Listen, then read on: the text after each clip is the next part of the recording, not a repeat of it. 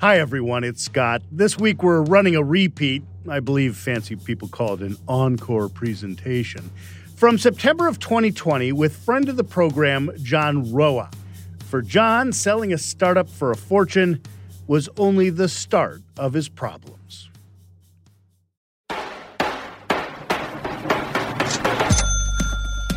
You know, that led to just a lot of partying and other behaviors that you know, were, were truly self destructive, like toeing the line of not waking up the next morning and then having to open your eyes, you know, four hours later and go be a CEO.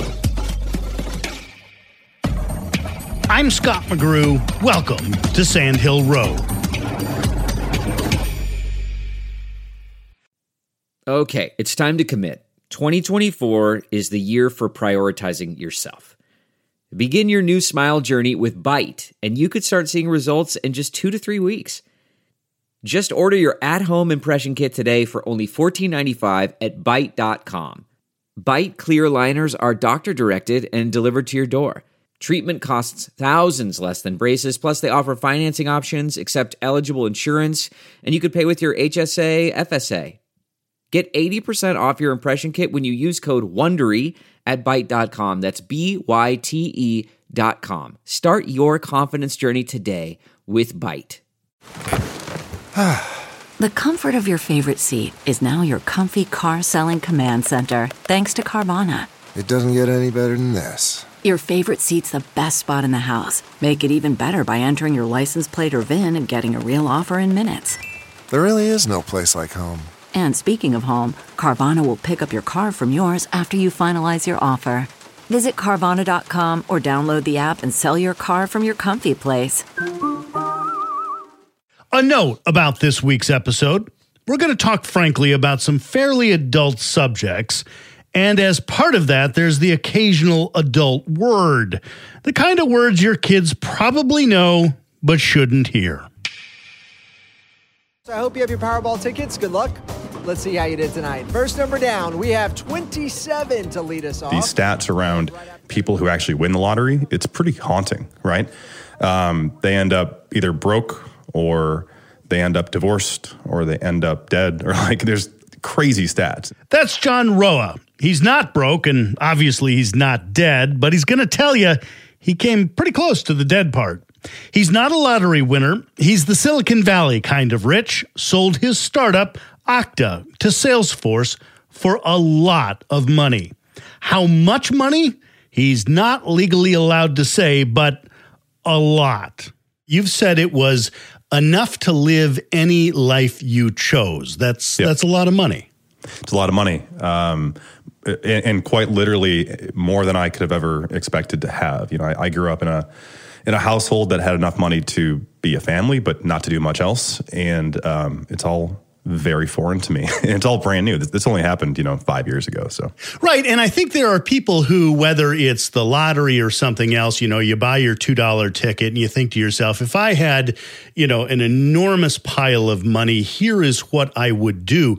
You are actually living that life. Yeah, I am, and it's a weird thing to to hear you say because even when I when you say that, I kind of go, no, I'm not, and I'm like, oh, I guess I am because it still feels foreign. It, doesn't feel terribly natural to me. I still don't know what to do with my money. I still like, I've done some pretty strange things because um, I've been allowed to, and they've made my life, you know, much more interesting. But it's a very strange concept to me. I still have not reconciled with being wealthy. You've described it as having too much freedom. Mm, 100%. I think it can be a curse. I don't think that money as a standalone object is all that interesting, but what you're able to do with it can be if you're able to get the right mindset and the right timing in your life. And I'm still working on that. I'm still trying to figure out what it means to me and how am I going to enhance the lives of people I care about in future generations through this opportunity. It's interesting to catch you at this juncture in your life because when yeah. you talk to the, you know, when you talk to Bill Gates and he says, you know, I've I've done all these things I set out to do. Now I'm going to go help the world, etc. And I've no doubt you will also help the world in some way, though maybe not as with much as much money as Bill Gates.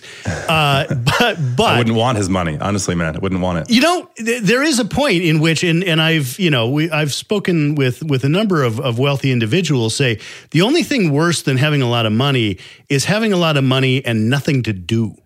Without a doubt, you know, like I said before, uh, money in isolation isn't all that interesting. It's it's just not because um, it can cause a lot of issues and problems. And for me, my my core driver in life was not having anything and kind of desperation. That's why it's why I was such a impassioned entrepreneur because I had no other means to make anything of myself. I was a horrible student. I, you know, I squeaked by high school with a barely passing GPA of I think 2.1. I got kicked out of two schools before I graduated a third for college. Uh, you know, so I wasn't exactly going to be an academic, right? Um, I knew I could was going to struggle to have a boss or to work in a corporate job in a traditional nine to five sense. I would just fail miserably. So my only path to to have anything in my life was to be an entrepreneur. But that that drive of what brings you to do that is not having anything to fall back on. When you got a huge bank account, you don't you can go literally sit on a beach for the next forty years, and no one's going to say anything about it that is not necessarily a good thing. You have to then reorient where your priorities come from, where your motivation comes from, where your desires come from, what actually you're impassioned to do. It's a it's a weird exercise. A beach for about 40 days would be about all I could do. I exactly. You know, I yeah. I do not, you know, I'm I'm certainly comfortable, but but don't have, you know, a ton of money and I have found myself experiencing at least a, a little bit of what that must be like with the pandemic in the sense that you know, there's nothing to do uh, you can't go out and do much of anything. Uh, and so you do feel sort of, you know, uh, work is a great motivator, but it's kind of the only motivator these days in the sense that, you know, hey, I'm really looking to forward to a vacation. No, you're not. and I think that's the case for a lot of people, right? And you know, especially for me, like today, you know, I'm a single guy. I, I now live in Manhattan after being in Europe for four years, but you know, so good, good, you know, group of friends and my family. You know, my my immediate and extended family are important to me, but like I don't have my own family, and so that's kind of why I've fallen back into this because I did that thing. I went to an island in Greece. I'm like, I'm going to stay here, and I built a house and a beach club and a restaurant. And I was like, this is going to be my thing. And it was great. Trust me. Like, I, I'm very I glad. mean, you know, of, all the things, it's not a bad I mean, one. trust Yeah. me, it, it was the best, you know, few years of my life. But there, you know, at some point you realize that you can't just do that. You can't just exist in these like, you know, these what you consider paradise. Like, at least for me, and I'm sure some people can, but for me, it really came back to like what is important to me. How am I going to make a difference? Is there anything you thought about doing with your money that was just silly? Well, what I just referenced in Greece was pretty silly. I, I went, I was dating a girl in LA. This is 2016. I had just left Salesforce. And, you know, so I came off this five year journey of running this tech company. That was, am I allowed to swear on your show, Scott? Absolutely. okay. This five years was fucking insane. It was this pretty wild and traumatic journey that I had through being a 26 year old CEO of a startup to selling it, you know, five years later to Salesforce. And, um, and the journey literally almost killed me. It was a really rough run. And so when I was working at Salesforce post acquisition, I was also in medical recovery. And so I was getting help to bring my mind and body back to order because it was, to say the least, out of order. And, um, I left Salesforce in 2016, was dating this girl, and she's like, let's go on vacation to Mykonos, Greece. I thought that sounds like a perfect place to go.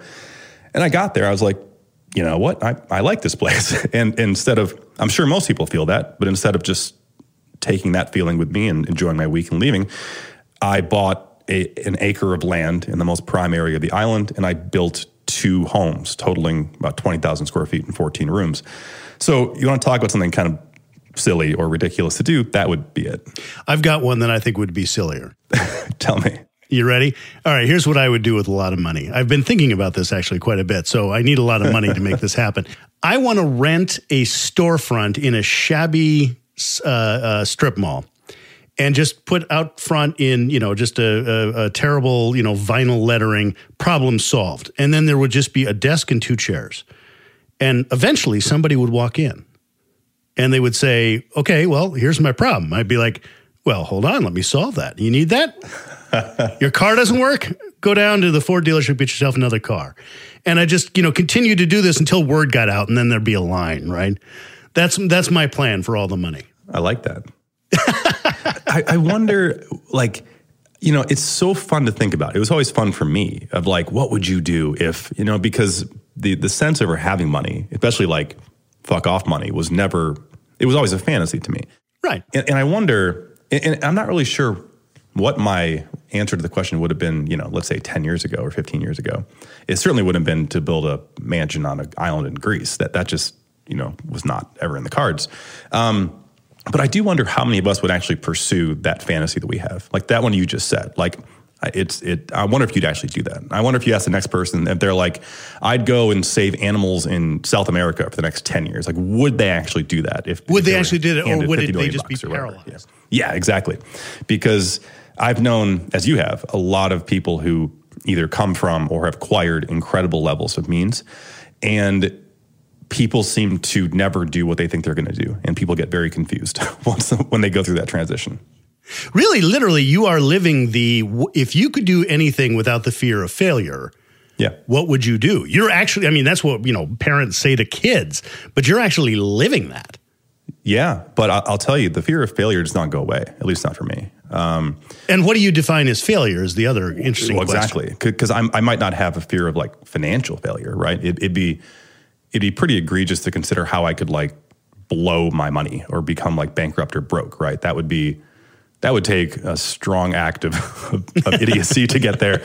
But with that said, there's a million other ways I can fail, right? I can still fail in life. I can fail at being a good person. I can fail at keeping myself healthy and balanced and moving forward in life like I did before. I could fail at being a good brother, son, you know, friend. Um, so I think there's still, you know, a lot of, I could start a business that I, that I think is brilliant and it could crash and burn, right? That happens all the time. So I think there's still all sorts of ways to fail. And I, and I think it, you used a great word earlier, which was paralyzing. I think that that's a really important piece of this because I think you, you can get really stuck with trying to figure out what you're going to do next, how you're going to do it, why you're going to do it, which is a new question, right? The old question was just like, well, I need, need to make money. I can't eat, you know? Right. And, and now it's like, morning. Now it's like you know you got to totally reorient that. But then there is still a very significant sense or fear of failure at least for me maybe even sometimes more significant because now you're supposed to succeed right? Now you're rich. Now you've You have all the know, tools at your disposal. right. So now if you fail you can't be like well you know i couldn't get this thing moving. I couldn't raise the funding. Now you know it's like when i wrote my book i wrote this thing and i was like if if every publisher in the world tells me this story's shit, it's not going to look very good. You know what I mean? Like, and if I had written a book as this is a weird way to say it, but like as a nobody, right? Then you can you can be like, well, no one, you know, I'm not big enough to get it out there, whatever. If you are, you know, in a situation where you have access and means and support and networks and whatever, and you can't get a book sold, to me, it's a lot bigger of a failure. And so I think there's actually a- just a redefined fear of that with where I'm at today. Sandhill Road will be right back. Delve into the shadows of the mind with Sleeping Dogs, a gripping murder mystery starring Academy Award winner Russell Crowe. Now available on digital. Crowe portrays an ex homicide detective unraveling a brutal murder he can't recall.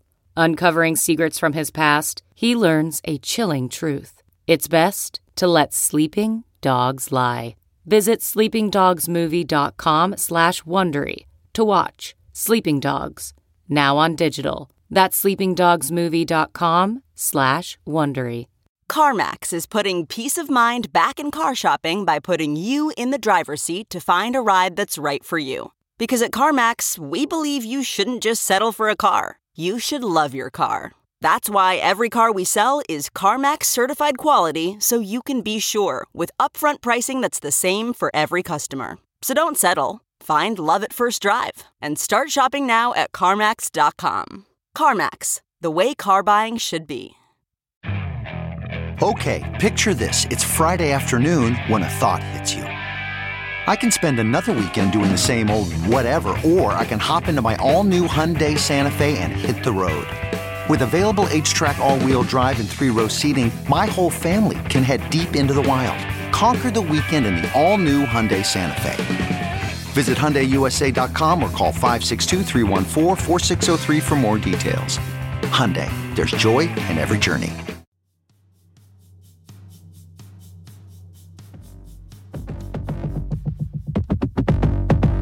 What's up, everyone? This is John Roa. And you may be wondering to yourself, who the hell is John Roa and why does he have a podcast named after him?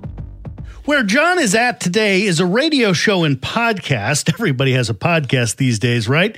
Plus a book documenting the rougher parts of his life called A Practical Way to Get Rich and Die Trying. And die trying. Why the and die trying? well, uh, it was a pretty rough run. Um, and, you know, the, the reason I, I called it that was obviously because I think there's so much romanticism around entrepreneurship today, and frankly, too much romanticism around it. And for some reason, you know, entrepreneurship went from being something that was highly utilitarian, you know, 100 years ago, to something that's become like in vogue and almost like has a celebrity to it, right? And I think everyone now thinks they either can or want to be an entrepreneur. And that would be like saying we should all be NBA athletes or race car drivers or surgeons. Like that's insane. We can't all be that thing. But for some reason, there's this new, um, sort of like celebrity chefs 10 years ago. Yeah. yeah. you know, and it's like if you've ever met a celebrity chef, you're like, yep, you're supposed to be a chef, right? You, you are predisposed. you, you can't just decide to be a chef. Yes. Yeah, you're not you're not some like 48 friend, you know, 48 year old forensic accountant who's like, I'm going to become a celebrity chef. Like that's not how it works. Like they've been baking and cooking since they were probably two years old, and they have that mind for it and that passion for it.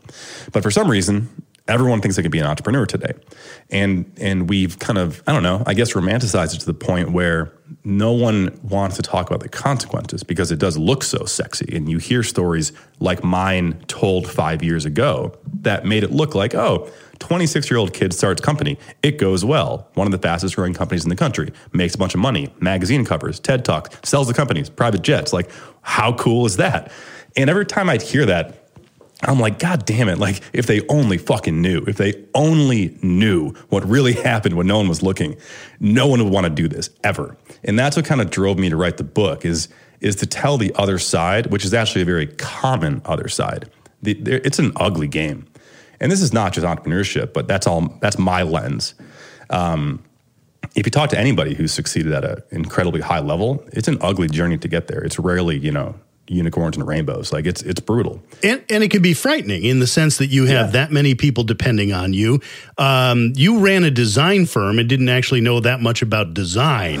uh, yeah, I, there's there's uh, one place you wrote. Uh, let me find if I could. Oh, here it is. It almost seemed as if the more ridiculous our approach became, the gimmicks, the insane bets, the ballsy strategy, the bravado, and the unorthodox nature of it all, the better it worked. So yeah. you were you weren't running a confidence game or anything. I mean, you were making actual product and you had satisfied clients, but in the back of your head, you kind of thought you were. Yes, and this was a daily battle that I had inside my own head because Akta, my business, was a very legitimate, well-respected, highly, you know, operating profitable company. But every day, I was like, have I faked it so hard that I've faked it to a level of success that I'm now not going to be able to own up to and live. And that's imposter syndrome, right? I'm not going right. to live up to what I created. And then we'd, I almost had this like self destructive mindset where I'm like, this thing is going to crash and burn.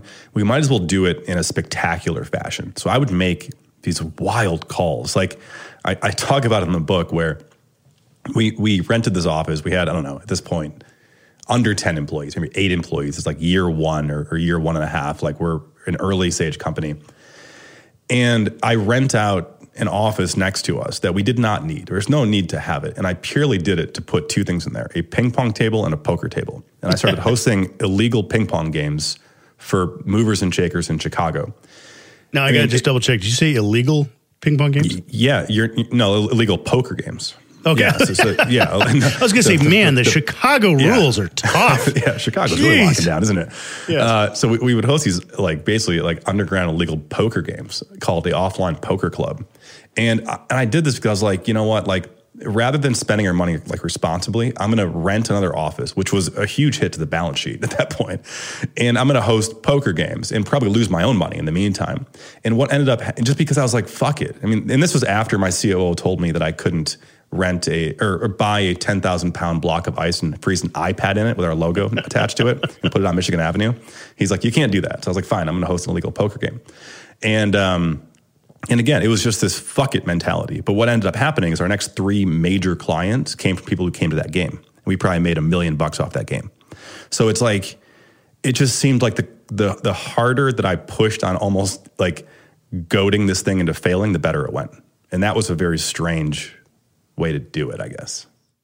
There is a fine line. I mean, you know, when you see Yeah. these people who have wild ideas in their in their in their heads and they make them happen. Uh, you know, Steve Jobs says everyone has a cell phone and seems perfectly happy with the cell phone they have. Right. I'm going to reinvent the cell phone. Somebody must have said, "What? No, that what? No, Nokia is going to win forever and ever and ever." Although I don't know anyone said no to Steve Jobs, but Right, but yeah. there is a fine line between crazy and moving the company to the next level. Well, it's not only a fine line, it all depends on the outcome, right? It's Yes, like it does. His, it- history is written by the winners. Yeah, That's exactly it. Because if the iPhone had crashed, he'd have been an idiot. Because it succeeded, he's a genius, right? So the idea isn't what dictates that. It's how well it ends up working in the marketplace. So very similarly, if if Akta, my company, had crashed and burned at month 18 because I was egregiously spending money in stupid ways, I would have looked like a big, big idiot. But because it worked and because we we were one of the fastest growing, you know, agencies in the country, all of a sudden I'm a genius. And, and that was one of those struggles mentally. You're like, it is, you know, I would I would go home and just I would have these insane mental fights, these debates with myself, being like, this isn't real. Like you you you didn't do this on purpose. You're you're just getting lucky. And I would tell myself that because I was so scared as to as to I guess believe that there was anything behind it. I don't know. It was a, it was a crazy mental space to be in. that anxiety created. I mean, some of the things you eh, are fairly predictable. You've described situations, mornings in Las Vegas that sound a lot like the opening scenes of The Hangover. Yeah. um, and, and that's and that's and that's fairly pedestrian. I mean, uh, uh, it is not uncommon to wake up in Las Vegas uh, wondering why there's a chicken in the room. You know, Sure. uh, not totally common, but not unheard of either. But you, it got even it got more dark than that.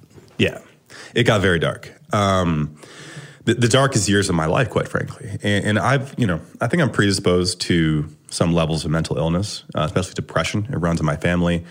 Um, I feel like I've felt that since I was, you know, quite young in different ways, but it really came to bear during the company because that level of risk and stress and pressure um, just isn't good for your brain, especially when your brain's a bit delicate to start with. It was it was pretty bad what happened.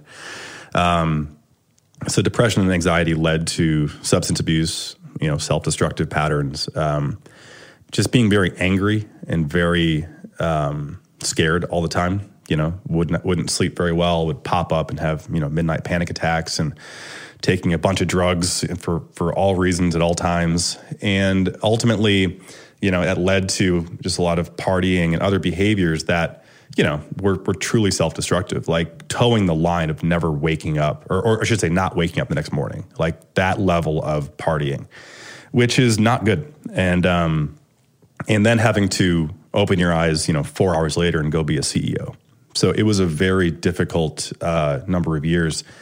You know, also amazing. Like also, you know, the company's working and you are a CEO and, it's, and and like you're making money, well melting down when no one could see, and then you know culminating with um, an actual psychotic break, like a mental breakdown that happened to me in year four, and that was you know the, the single worst uh, week of my personal life.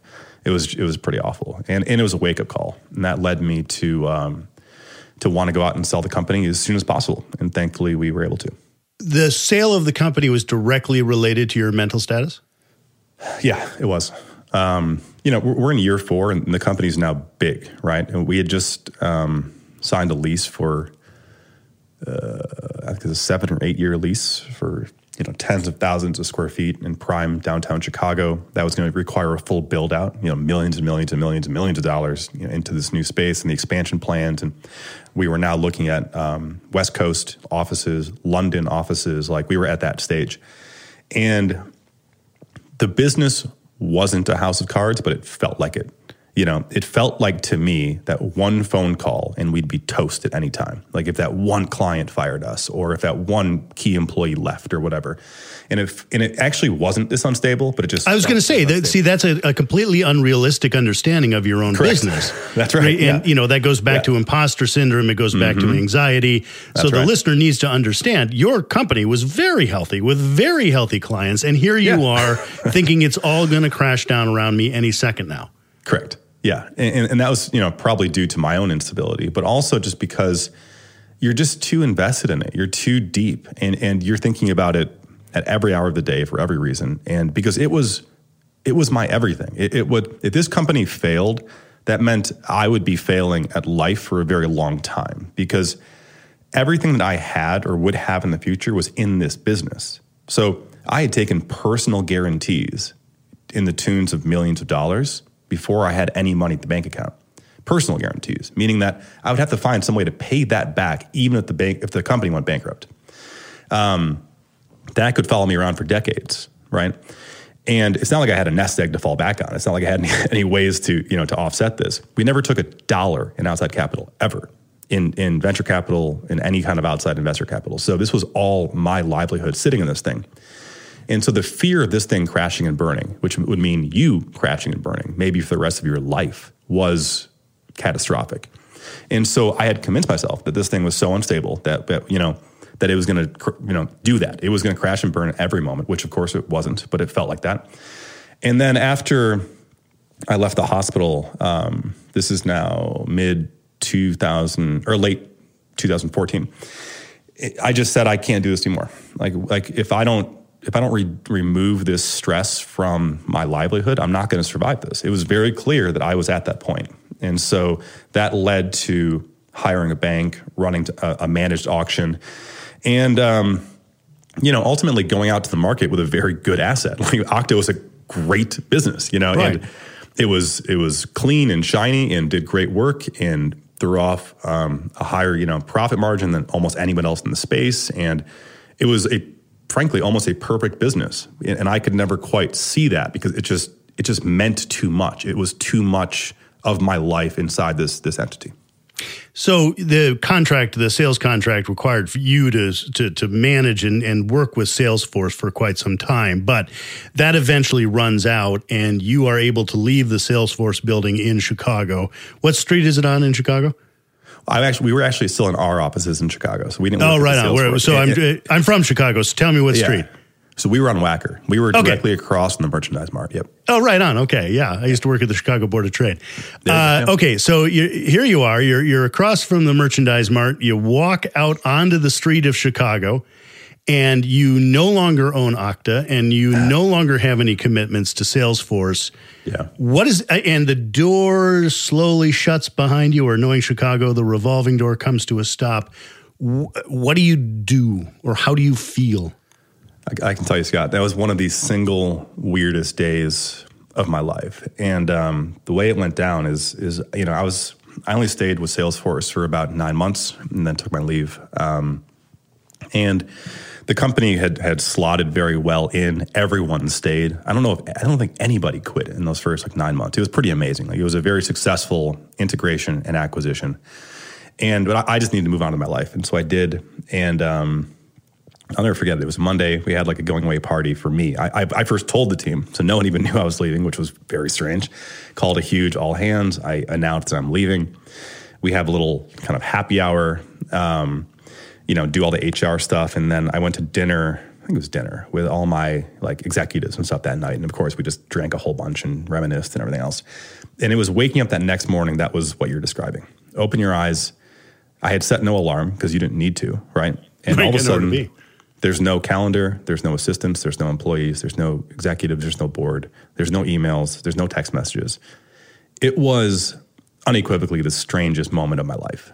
Um, and all of a sudden, you have nowhere to be, you have no one to, to answer to, you have no one to talk to, you know, because my entire life was this business. Right. You had to even be like, well, who do you talk to now? Like, who, who actually are my friends that are not related to Akta?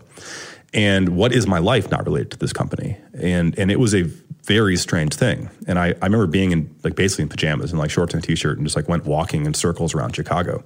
And it was as if I was seeing the city in, in a way that I hadn't seen it in, in years. I was like, oh shit, look at that restaurant. I was like, wow, look at that building. Like, cause you just don't do those things. And I just walked around. I'm like calling random people who hadn't heard from me in probably months or even years. And they were just kind of like, what's up, man? I, like, I didn't know you, you called me, you know, that kind of thing. And, and it was, it was completely bizarre. Um, and, and, it wasn't long later that I took off for LA. I just wanted to get out of Chicago and create some space. And so I went to LA, and, and that just kind of carries on to the story of how we got to Greece. I want to end with this discussion that you are being so frank about with with mental illness or depression. Yeah. Uh, you know, it. My first reaction, and I think everyone's reaction, is how hard it is to feel sorry for someone with depression who's running a multi-million dollar company as CEO. Mm. Yeah. Uh, I'm sure you got that reaction from from some people, but it's also so rare for an entrepreneur to say this sort of thing. Uh, yeah. You know, it, we've gotten to the point where musicians and actors and even athletes will address this now, but not mm-hmm. entrepreneurs. Yeah. Well, you just hit the nail perfectly on the head, and and that is why I'm here doing this because I don't see any reason that um, us as entrepreneurs or leaders should be in a different category of vulnerability. I don't get why we are expected to be perfect or superheroes or not have these kind of problems. The stats around entrepreneurs are insane. 49% of us have a diagnosable mental health condition. Um, we're 10 times more likely to have bipolar, six times more likely to have ADHD, two to three times more likely to have both substance abuse or suicidal issues. I mean, it's we are flawed creatures. Um, and the reason that we can be such ferocious self starters is also the reason that our brains are a bit unstable. And you know, all of that's fine. There's no there's nothing wrong with being flawed and a bit unstable and a bit crazy and whatever. It's that we are then expected to be perfect when it comes to anything public. Um, if we have a problem, we're encouraged to bury it down. If we need a solution to that problem, we're encouraged to do that in private. And you think of somebody like you think of like a you know a movie star like a Ben Affleck who you know who a few years ago said, "Listen, I'm a raging alcoholic. I have to go to rehab." And everyone's like, "Great, that that makes sense to us. Like you go to rehab, and we'll see we'll see when you get out." And he comes out, and everyone's like, "Great, you're back." And he's in movies again, and, and he's you know and everything's fine. Like what makes us in this privileged or maybe unprivileged category of of needing to lie about our own humanities when the documented information about us is so prevalent and scary. So I'm really hoping that, you know, that I can create this this discourse and this dialogue. John Roa recorded back in the fall of 2020. Since our last conversation, he's gone on to raise $15 million in Series A for a new company. We'll have to have him back soon. Next week on Sand Hill Road, it's kind of a really good time to be pivoting from, you know, purely financial returns to growth and development returns. Yeah, definitely. Well think... timed. Thank you, Scott. Michelle Gonzalez, head of Microsoft's venture arm, M12. Sandhill Road is produced by Sean Myers under the leadership of Sarah Bueno and Stephanie Adruni. For more interviews with Silicon Valley's most influential entrepreneurs, check me out on TV at Press Here. That's Sunday mornings on NBC Bay Area and everywhere in the world on iTunes and at PressHereTV.com.